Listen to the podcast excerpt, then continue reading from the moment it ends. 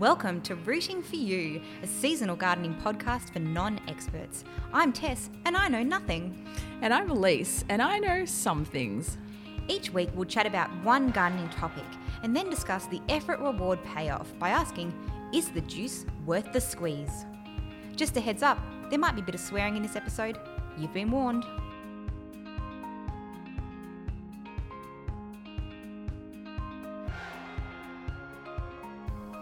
Fabian is part of the team that co founded Little Veggie Patch Co. in Melbourne.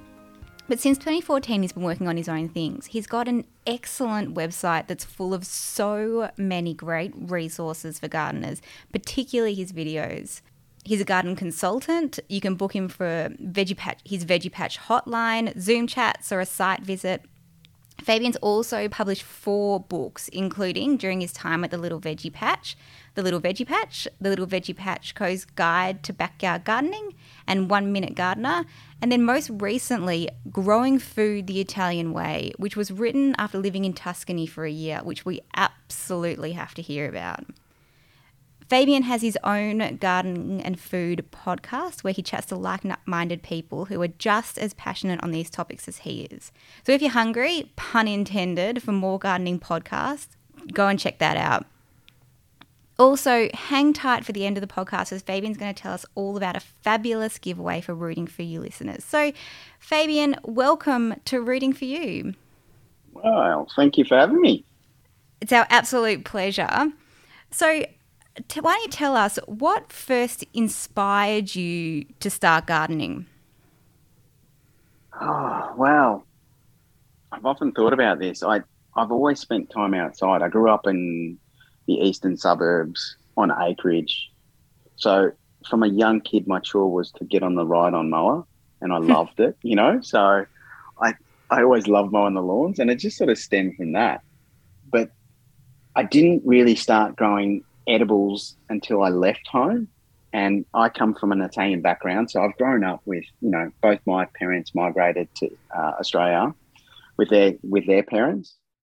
So most of my Sundays were spent at my grandparents' house, having a big lunch, and then going outside to either play cricket in the driveway or soccer on the concrete because the rest of the yard was full of vegetables, you know. So, but it's funny, my parents didn't really grow anything at home, and it wasn't until I left uh, home and I moved into my first house with with um, a yard, uh, mm-hmm. you know. So I actually invited my grandparents to come around and visit, and it happened to be a Saturday, and it was spring. I remember the spring carnival being on because I remember this quite vividly, and um, I could hear my grandfather trying to park the car at the front of the street, and he, was a, he wasn't the greatest driver, so I knew that he'd, he'd, he'd arrived, and um, he opens the gate and he sees me gardening, and he goes, "Would you like some tomato plants? I've got some at home." And the next week, he came around with this tub of Peter's, you know, an old ice cream tub Mm. of Peter's ice cream with these tomato seedlings wrapped up in newspaper, and I can still remember it, picture it in my in my head. And it's funny because that action of giving me those plants has led me to today talking about growing food. That's such a beautiful memory and connection Yeah. then with your grandparents. Yeah, it's it's the subtle things that you didn't really realize that you picked up as a child, um, just being surrounded by it. So that's why often people ask me about my own kids and, and are they into gardening, and they're not at all, you know. but I I don't have a fear because I reckon at one at some stage in their life they'll they'll pick it up and they'll go, yeah, I remember my dad doing that. Yeah, the same way you did with your grandparents.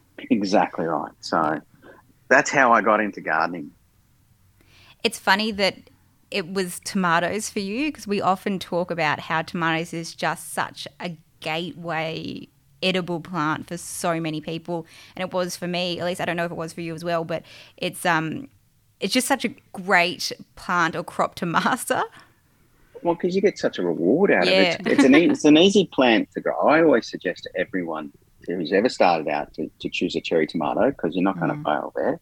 Yeah. Um, and, you know, yeah, they're such a versatile um, crop and you and it will just keep producing too as Mm. well. and everyone loves tomatoes. Yeah, who doesn't love tomatoes? And they're having with a plate of pasta, a salad. You know, it is a vegetable that runs across many cultures too. So Hmm. um, it's amazing. We've got a lot to thank Christopher Columbus for in that sense. You know, bringing back tomatoes from the New World. You know, Yeah. So would you say your grandparents like taught you so much of what you started learning when it comes to edible gardening? Like they were a really amazing resource. I, and yeah, from the from just which I think is what gardening is essentially anyway, which is a process of observation. So by me watching, I was able to pick up what what they did and go, oh, actually, because there was always a language barrier between myself and my grandparents. You know, they Oh, spoke okay. broken English.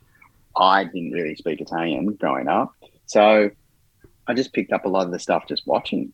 You know, Mm. Yeah. and little tips and tricks. So it wasn't something that they're going, oh, come and spend time with me and and watch this. It's just, oh, okay, that's what you do. Hmm. Like simple things like trench composting. That's something my grandparents would do all the time. It's like, oh, can you go take this out to the garden, put it into the hole over there? You know? Yeah, trench composting is not something we've ever mentioned on the podcast, but um, do you reckon you can give us a 30 second spiel? Give yeah. So trench 30 second spiel? composting is trench composting is essentially just digging a hole, putting your food scraps in, and filling it back over with soil. It's basically what they've been doing for, for you know thousands of years. Um, It's the quickest way to get rid of your your waste, and the great thing is it builds organic matter into the soil, so it encourages the worms to get in there and breaks down. And it's it's probably the easiest place to start if you've got food waste and you rather than composting because composting can be difficult at times if you don't know what you're doing. The easiest way to get rid of it is to put it straight in the ground. Just dig a hole and chuck it in. Yeah. And you know just fill it with soil over the top and we'll stop the rats or anything like that so you don't have any issues there so Hmm. it's just my biggest problem is finding the space in the garden that doesn't have a Mm. plant to put it Mm. in I also hate digging holes. I'm not for it. Yeah. I have really heavy clay soil, so it's a yeah, bit yeah harder for fair me. enough fair enough So here at Rooting for You, we're all about learning from garden fails. Yeah. Do you have a most memorable garden fail? yeah i fail all the time this is the thing um this is the thing you know and, and sometimes i get imposter syndrome because like as a gardener and a so-called expert the reality is that i always have failed. stuff doesn't always propagate properly it you know doesn't come up some stuff's been eaten by pests there's no such thing as a perfect garden and that's why sometimes you know you see instagram accounts or you see magazines there's no such thing as a, as a perfect garden Mm. and that's what I love about gardening because no two days are ever, ever, ever the same in the garden. That when you walk out and you look at your garden at that instant, it will never look like that again. You know, and that's what I love about gardening. But I've had many fails, and the, and the biggest fail quite often though has to do with soil.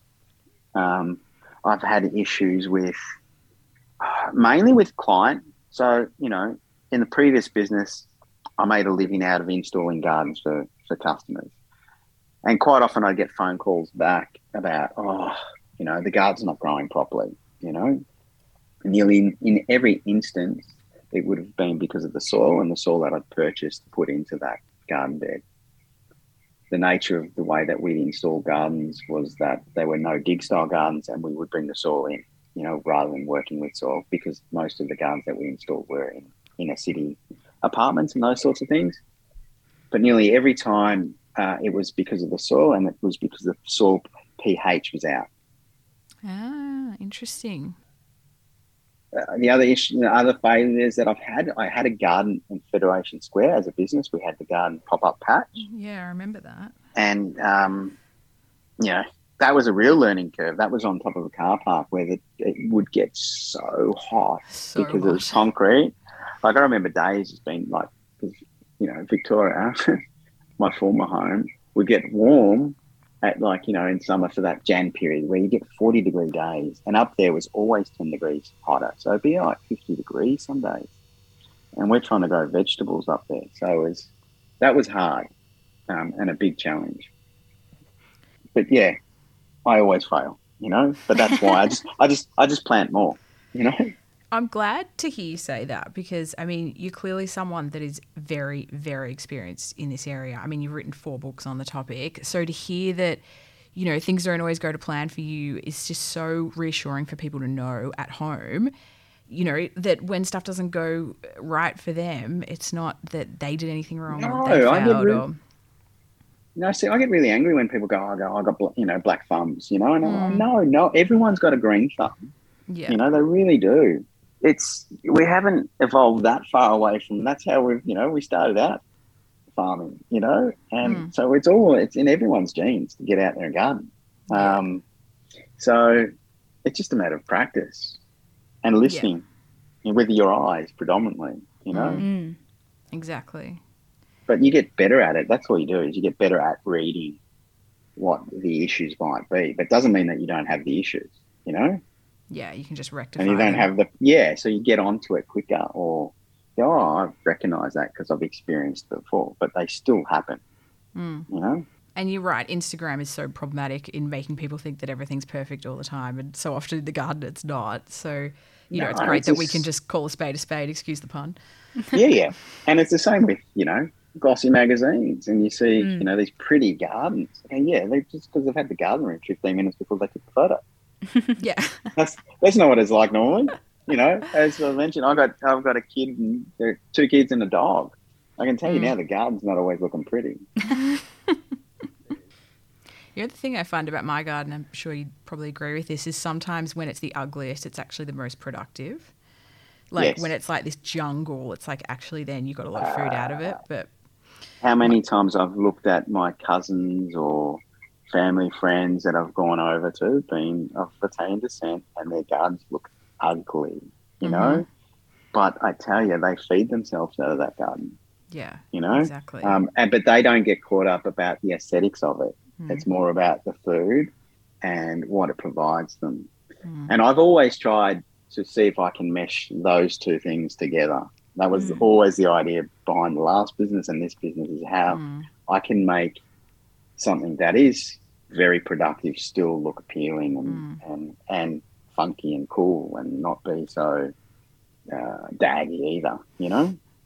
I mean, it's definitely something I struggle with, with that, like what I think looks good in the garden and how to get the best produce or the you know the most yield from it and it's definitely like this this tug of war that goes on for me is that kind of the same for you because i can tell from your instagram you've clearly got like a really good eye for aesthetics thing with gardening, and this is my advice I give to any beginner, is not to try and do it all. Like pick Mm. four things that you want and that you use often, and get really good at those. Like you don't have to have a million different varieties, and that's the problem. Is we and I do this all the time. I go, I'll go to the uh, the nursery and I'll see a plant. And I go, oh, I don't have that. I'll go and put that. I don't have any room for it, and I'll go and plant it. I have no idea how to grow it. But really, I, ideally, I um, I, I- and I. I'm better off just choosing the four things that I use and Mm. maximize my. It's like for me, it's all about. So I grow a lot of rapini, which is or it's like a turnip top. It's yeah, similar. It's uh, it's got a really bitter taste, but I love it, and it and it gets me a harvest really quickly. I grow heaps of things like broad beans, Mm. beans as well. It's in my name. Fabian means bean grower, so I just love growing beans. And then leafy leafy greens. So I recommend everyone grow lettuce. Mm. You know, and, and in the way of lettuce, I mean things like rocket, mustards, yeah. things that you can cut and you get plenty out of. yeah, don't go for heading varieties. Yeah, don't bother with things like iceberg and that sort of stuff. Mm. And and you know the other thing is people go, oh, they get excited. They want to grow carrots and they want to grow beetroot. I go, it's great, but they're really cheap to purchase. The farmer does a much better job than you probably ever will, and and realistically, you don't have a lot of space, and they take a long time to grow. So concentrate on the things that give you the most return on investment. Mm. That's the other thing. I don't understand why people, you know, like everyone should grow herbs. Mm. Everyone, because you don't need much space to grow herbs. You can grow them in a pot, and Mm. ultimately, if you can just pick a couple that you use all the time, and that's when you get the wins too, because you you choose just those four things and you get good at it. Go, wow, I'm actually using this all the time. And conversely, they're bloody expensive to buy, unlike your carrots and your beetroots. Yeah, well, you know, herbs they charge four bucks, and you know, for a bunch that you're probably not going to use all of, and you put in a jar and go, oh, they've wilted. I'll put them in the compost. Oh, what am I going to do with them? You know. Mm. So ultimately, I just and and the herbs are really easy to grow, and they're also the thing that makes the difference to your meal. Like if you want to mm. add something and make it taste fresh, you add fresh herbs to it and go, wow, I cooked that. That was good. and then and then you say, then you say, I, I grew that and I cooked it. Hey, even better. You're really nailing life. No, mm. this is absolutely music to my ears. I've been saying this on the podcast so many times about don't try and grow everything. You know, carrots, I said for the average Joe in a suburban backyard and a beginner, don't bother. They're cheap. You're going to eat a lot yeah. of them. Um, yeah. So, yeah, hearing you say that is brilliant. What would you say, other than herbs, are some really key, like bang for buck beginner crops? Oh, again, I always believe that you should you know grow something that you're going to eat. You know, there's mm-hmm. no point. So if I say radish, for example, because radish is probably the easiest, quickest thing that you can grow. But I hate radish, so I'm not going to grow them. You know. so, but if you do, if you do like radish, I'd always recommend radish because they're easy. Depends on the time of year, but I also think again we mentioned before earlier about tomatoes, cherry tomatoes, all the way then leafy greens, so things that you can make a salad. So I'm big on adding to some protein that you might have at home. You know, mm. so you might have some protein and you want to go out and go, oh, I don't have any lettuce in the fridge, you know? But hey, I've got some outside and I can make something. So I'm big on, on leafy greens and things like mustards. And they're really easy to grow. And beans, of course. Mm, we were talking about beans recently. Elise was saying that she wished she had started growing beans sooner. yeah, I never grew them at the start. I mean, if my name was Fabian, I might have, but you yeah. know. but beans are great because, firstly, they're easy to sow because you can directly sow them. You know, so you don't have to worry about putting them in propagating trays or whatever. You can put them straight in the ground where you want to grow them. And then, secondly, where they're even better is they feed the soil. They put nitrogen into the soil, which is mm. great for your next crop. So if you're going to be growing heavy feeders, and what I mean by heavy feeders, things that require a lot of nitrogen, things like your brassicas, so broccoli, cabbage, etc. They're always great to plant because they're a winter crop where you've planted your summer crop of beans. Mm. So beans are fantastic and they taste good. While we are on the topic of of herbs, which you mentioned just a moment ago. In one of your videos, you bought a packet of herbs, I think it was rosemary, yeah. from the supermarket, yeah. and you planted it yeah. as cuttings. How, do you want to tell us about that and also how it went? Yeah, it's still going as we speak. Actually, oh, amazing. At, it's funny you say that. I was looking at it today and going, oh, I wonder how they're going. I've got out of I put six in the pot, three have taken. Oh, that's good. So I'm just waiting on to see how they go. You know, it's a learning game for me as well up here because conditions are completely different. Um, mm. That's one of the joys of moving to a whole new region is I'm having to learn how to grow again and having to learn about what to plant when. Like it's all new. Um, stuff up here grows crazy, and if you're wondering where I am, I'm, I'm in northern New South Wales. Um, to the listeners, but yeah. um, stuff just grows, so I'm enjoying that. But yeah, I took cuttings from rosemary that I bought herbs just to show that you could possibly grow them on. My other experiment at the moment is to do that with some basil, which I've done at the moment, and I've grabbed some basil and I've put it in a, a jar of water, mm. which is now started to sprout some some roots, and I'm going to see if I can propagate those as well. That's so good. And these, I mean, go and check out the video, but it's just you know those little plastic containers that have I don't know 12, 15 little sprigs in it. Um, yep. It's it's so funny that you've given that plant another life. Yeah, and hopefully it will just keep giving, you know. And that's the thing. Most most people buy, which was one of my gripes actually, because in the previous business and in this business, I used to sell seeds, you know, and I get a lot of requests for herbs in seed, and I'm like, most of the herbs that you buy are actually propagated from cuttings. Mm.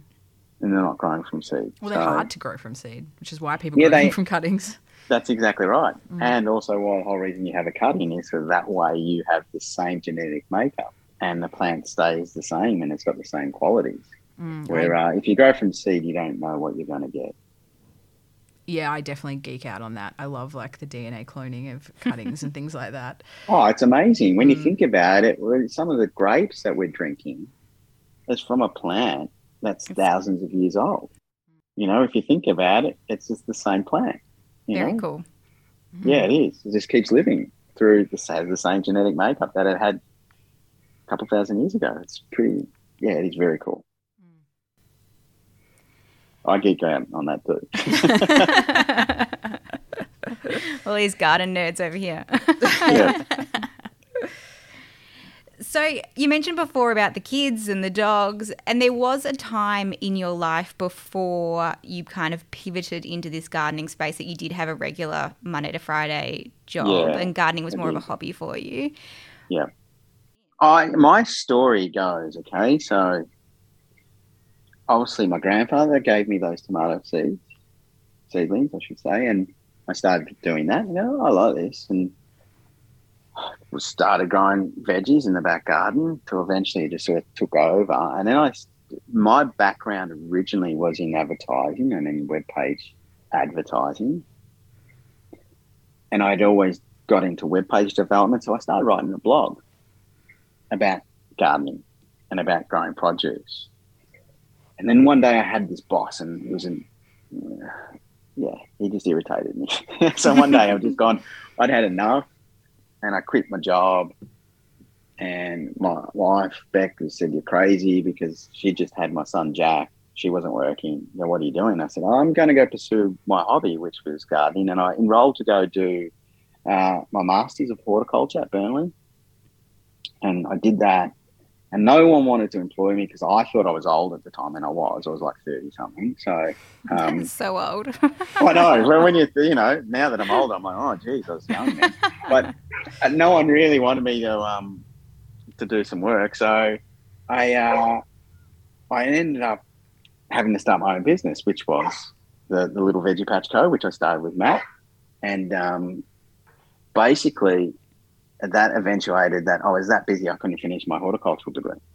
oh, really? yeah, yeah. Um. That's and the right I, problem to have. I, I, I went into that, and I've ended up here now. You know, um, and I haven't earned a fortune through gardening, but I've, I've, I have, I've, you know, not from a monetary perspective, but I've done some amazing things. I've had the opportunity to write books. Um, I've started a garden at, at Federation Square. I've, uh, I've been on TV. I've, I've had some really great experiences Mm. all through gardening, but more so, I've got to meet some of the most beautiful people and share stories and share produce, which is the one thing that gardening does. You know, it actually connects people. So, And look, how many beginner gardeners have you inspired and touched and encouraged them to go on? Like I actually said to Tess before we were recording today that when I first started gardening, I don't know, 10 plus years ago, your books were one of the first resources I ever opened. Like, you know, and now here I am with my own gardening podcast and it's the best thing in my whole world is my garden and you know you were instrumental in starting that and how many other people would have that same experience so you know props to oh. you thank you. But it does make me think about who inspired me. I, I was, I, I it was Monty Don for me. I used to watch, I used to watch uh, Around the World. I was in 80 Gardens, and um, heard of he did. Oh, it's a great series. Uh, he goes around like 80 different gardens around the world. And one of them goes to Cuba, and they have these co ops where you can go up and buy um, stuff to grow food, you know? Um, and that's what inspired me. It was like, oh, maybe I could get into growing food and, and start something similar. And that's, yeah, it's amazing how, yeah. But it is probably one of the things that doesn't keeps me in this space and keeps me Mm. driving to encourage. It's one of the things that about uh, often my wife goes, "Well, why do you put that on Instagram? You know, you're just giving all your information away." And I'm like, "Yeah, but that's the whole point of it. It's I've got to share. I know this sounds a bit wanky sometimes, but I've got to share the light, the light. You know, yeah which is encourage more people to get into gardening because I truthfully believe the world would be a better place if we all garden. I truthfully believe that also. But I think there's so much inspiration around with gardening, right? Like people watch and look at so many things and they're inspired, but actually what's the hard part is getting turning that inspiration into action. And even Yeah. Tess, like this is why we started this podcast, was, you know, she had the inspiration factor, but she didn't have the how to actually get started and action this. And that's where I reckon you've done such a good job and continue to do such a good job. Is you're not, you know, you're inspiring, but you're more than that. You're actually putting that into action. Well, I hope so. I'm a big believer it's really simple as well, though. I, th- this is where I get a little bit like people, I don't understand why they feel there's this barrier because it's actually really easy to do. And that's why sometimes when people go, oh, you know, uh, and again, I feel like an imposter because I go, it's really easy. It's not hard. like, you know, you just put the seed in the ground and it grows. Like nature does it for you. You've just got to Mm. connect those two things together, really. You know, again, it Mm. is actioning that more than anything. You've got to put it into action, but the rest is done for you. You know, Hmm. that little seed has life in it and it turns into a plant and it produces. All you have to do is just water it occasionally. You know? But you got to put it in the ground at the right time of year and the right size Yeah, yeah. pot. Yeah, yeah, yeah, There's a little bit of know-how. yeah. So, can you tell us about Italy? What were you Oh. doing uh, there, and what about the experience inspired your recent book?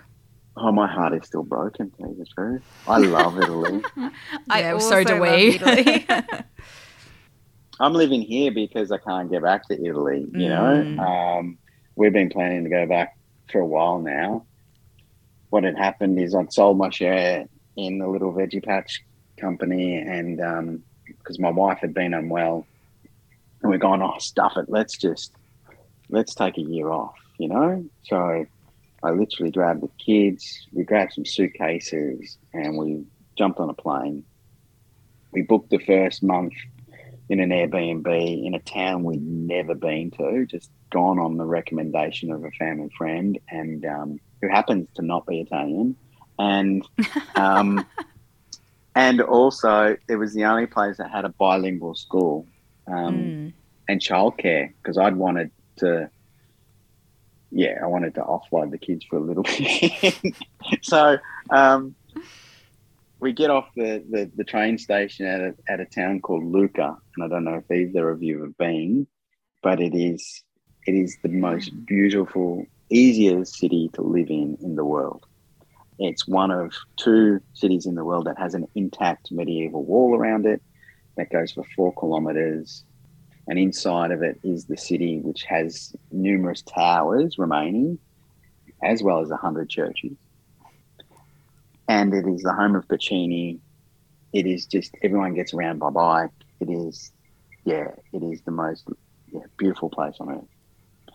And we just lucked out. Like, we've just gone, wow, how cool is this place? And we spent 12 months living there.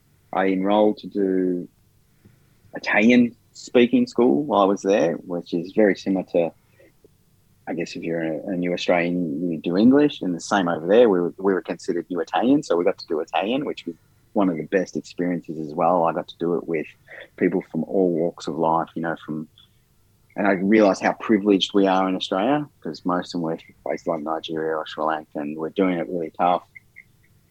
And through that, I then got talking to the teacher who told me about a community garden that was on the river.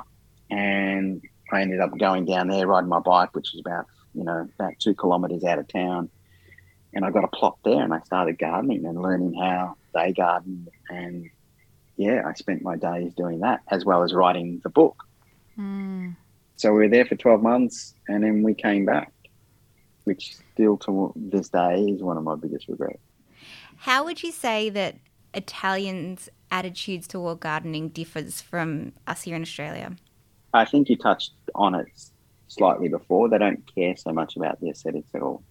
Mm. Um, they're very practical and functional in the way that not only they're not only in their gardens, but every bit about their house. You know, like they're, they're not aesthetically. You know, they've got a certain style about them. But you know, that's one of the reasons you go over. They've got tiles, and they're like, oh, because they're easy to clean. You know, it's like they're just the way that they yeah they they approach things that way and their garden's the same. It's like oh it produces that way. That's how i've got it you know? Aesthetically it's not always the most pleasing but it's very functional. But they live differently as well. So they live in a community that tends to be quite often still in a city because the way that the city is structured they'll have like a little town, and you've got farms around it. So they're really connected to the produce, and they're really connected to the surroundings, which means that they're also connected to the seasons. You know, they've been celebrating seasons in terms of their festivals and all those sorts of things for thousands of years as well. So, yeah, they've got a different approach to it. You say it's pretty common, like at least my experiences in Europe, is that kind of every house has some form of veggie garden, some smaller, some bigger.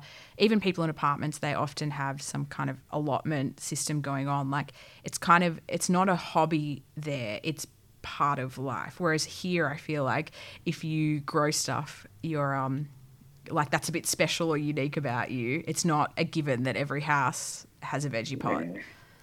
Yeah, a little bit. I think it's changing to some degree as the generations change and they want to move away, and most of them want to move into the city. Like mm. just speaking to my relatives, for example.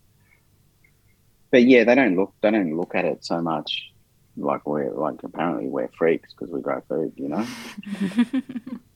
um, yeah. Which just drives me batty. It drives me crazy because I just don't understand why more of us don't. And I get really angry when I'm driving around. It's like around the corner from my, uh, where I live, there's a new housing estate. And I go, where's the garden? Like, there's, mm. there's no space. I don't understand that. I don't understand why people want these homes with massive big houses and no gardens. Mm. Like, and then they wonder why we're unhealthy. And, you know, like, we've got to spend more time outside. Seriously. Mm. It's crazy or massive lawns. Every time I see a massive lawn, you're probably the same. I'm like, oh my god, think about how many veggies you could grow in that space. yeah, I am, but I still rather see like I like seeing a lawn. I think it has its place. Alive, yeah, yeah, I, I, think it has its place. You know, particularly having kids, a dog, and, and you know, I still I like mowing the lawns. That's where I started. Um, but you ride on mower. yeah, but uh, I just think, yeah, I I'm with you. I'd love to have a big veggie patch as well but I don't understand why why we keep wanting these tiny, tiny yards with fake turf. My biggest bane is fake turf. Mm. But yeah, slowly, one by one, we'll get them all. We'll all grow their food soon. with the prices, we might have to. Well, yeah, exactly. The way the world is going, it might yeah might become a. But that's when you think about it, that's where it started as well, yeah. though. Okay, yeah. so most of the people that came out here originally grew their own food because they couldn't afford it, and it also connected them. That's the other thing. It connects them back to their homeland, hmm. so they could grow things that you can't buy or can't purchase. Yeah, my great my sorry my grandparents grew all their own food, and it was purely through necessity. Like that's just. Yeah. What you had to do to live, and luckily, yeah. we don't. Not many of us have that in Australia anymore. But yeah, it's yeah. definitely come a long way in 50 years. But even so. even though we don't need to, it's still such a liberating experience to be able to grow your own food. Mm. it's the one more. thing that you could do without having to go to work. You know, mm. it's like, well, I've actually produced this, and this has cost me nothing but my time. Mm-hmm. You know, it's very it's empowering. Fed me, yeah. It's like, well, I, I didn't need to check into the system. I've been able to produce this and feed myself. So, yeah, it's extremely empowering. Mm. Something else that you do that Elise and I both think is so fabulous is the gardening content that you create. It make you make it so accessible for, for people, and the way that it's presented always looks um, very cool, very slick. Do you have any tips for people who are also inspired to create their own gardening content? Be yourself. Honestly, yeah. it's the same with your garden. It's like it's your space. Do what you want with it. Like, don't let others tell you how you, you know, it needs to be a reflection of who you are. And that's the beautiful thing mm. about a garden is it's yours mm. and mm. you can do what you like with it. It's, you know, it should reflect who you are as a person by what it is, you know? And the same with the con in the sense of de- developing content, do content that you'd be interested in and to a certain degree. Mm. From my perspective, I try to impart knowledge in a way that's really simple, bite sized, and that will hopefully be helpful. And simple. Yeah. It's always about keeping it simple because, like I said before, gardening is, is actually not hard. We tend to complicate it, and that's where I get a little bit angry at, at the industry or at others.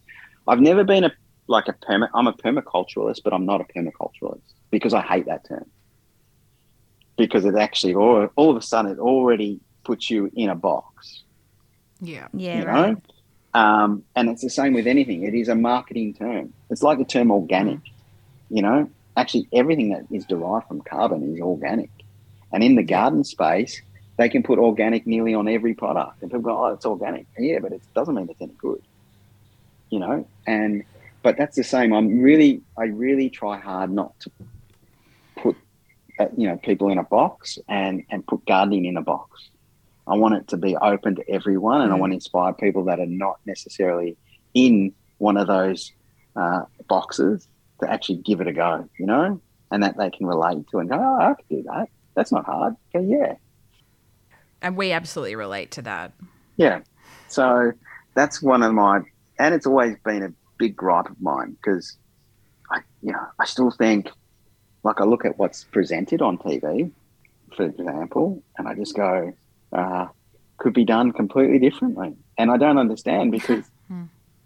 gardening is considered one of the, the biggest, you know, like in terms of most watched programs. It's not presented in a way that people can relate to. That's the way that, and I think that's all. I think again, if, my Mm. advice to anyone producing content is just uh, produce stuff that you like and you're interested in, and reflects you as a person. Because you know, I can guarantee there's someone else out there that, that thinks the same way as you and would like it. Yeah.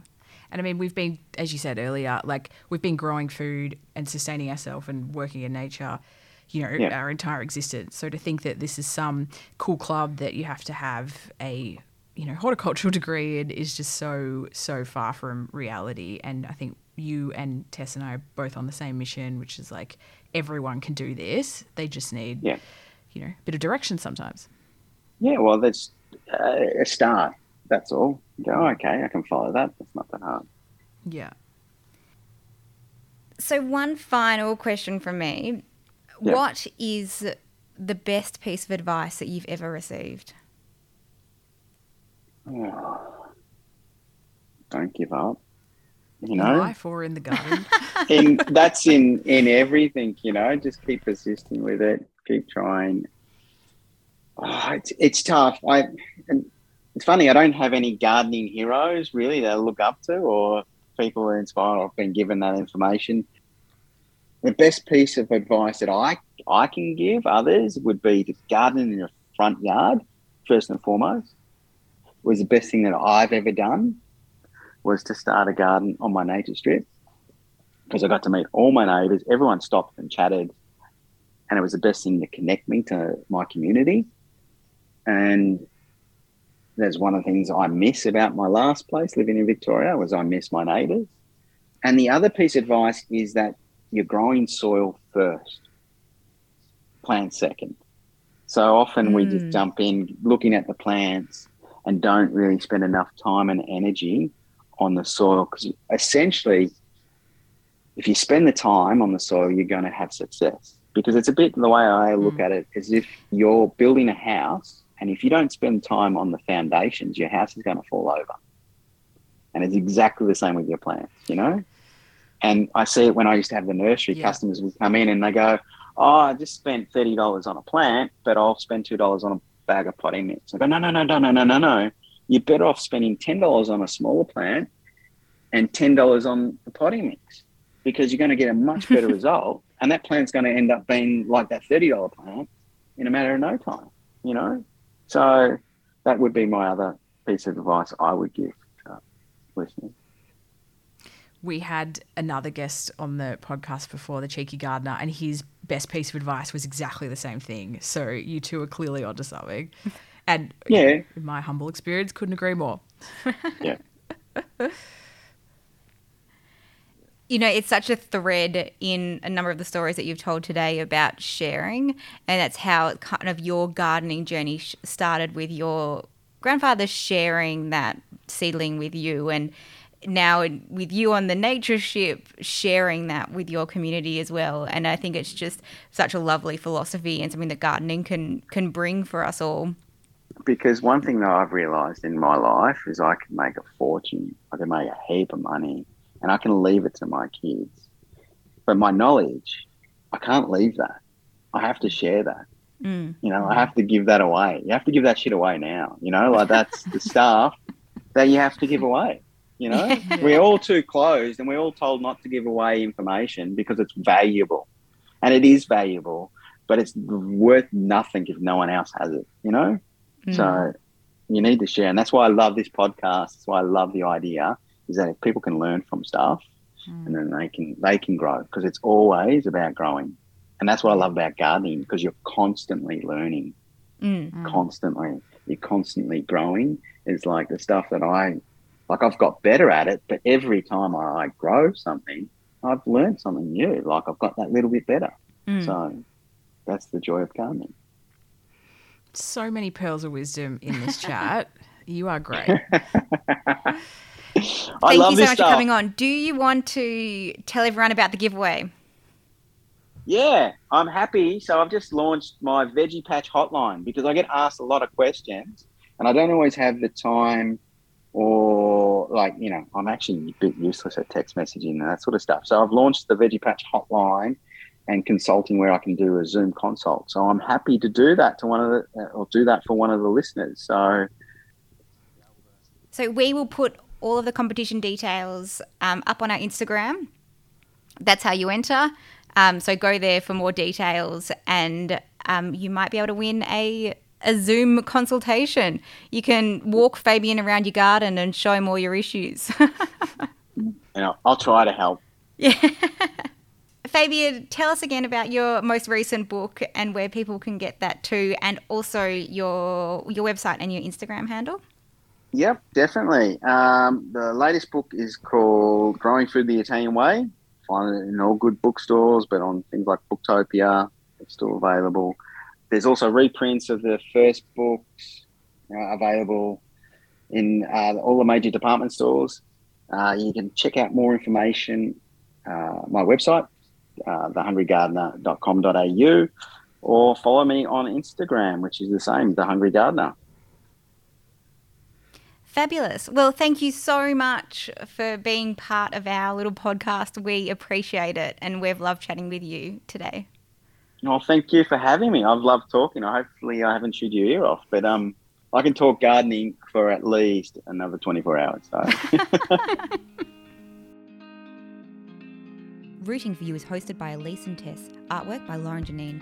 You can find us on Instagram at Rooting For You Pod or email rootingforyou at elisealexandra.com. And remember, we are rooting for you.